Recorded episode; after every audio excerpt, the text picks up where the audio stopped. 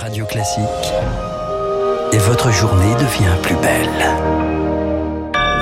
Merci d'écouter Radio Classique, il est 9h et voici l'essentiel de l'actualité avec Chloé Juel.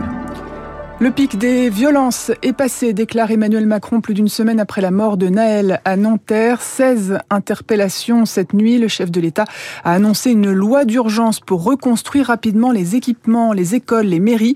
Il envisage également de sanctionner financièrement les familles dont les enfants ont participé aux violences urbaines, mesure approuvée par la droite.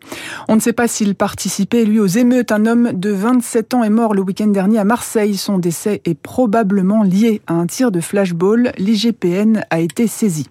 Elle a été fermée au milieu de la nuit avec plus d'un million et demi d'euros au compteur. La cagnotte en soutien à la famille du policier accusé d'avoir tué Naël, lancée par Jean Messia, ancien porte-parole d'Éric Zemmour. C'est lui qui a décidé de la clôturer. Le réseau de transport Île-de-France Mobilité annonce que les usagers des lignes de RER e et Transilien vont être dédommagés pour la dégradation du service lors des grèves contre la réforme des retraites. Plus de 2 millions de personnes sont concernées. Gabriel, Léo, Jade, Louise, ce sont les prénoms les plus donnés en France, comme en 2021, selon le traditionnel classement révélé hier par l'INSEE. Eh ben, écoutez, ce sont des jolis prénoms. Oui, c'est pas très original. Mais non, mais c'est pas mal. Écoutez, on a, eu, on a eu des trucs un peu, un peu particuliers il y a quelques années, donc on revient à un certain classicisme. Merci, Chloé. Il est 9h02 sur l'antenne de Radio Classique.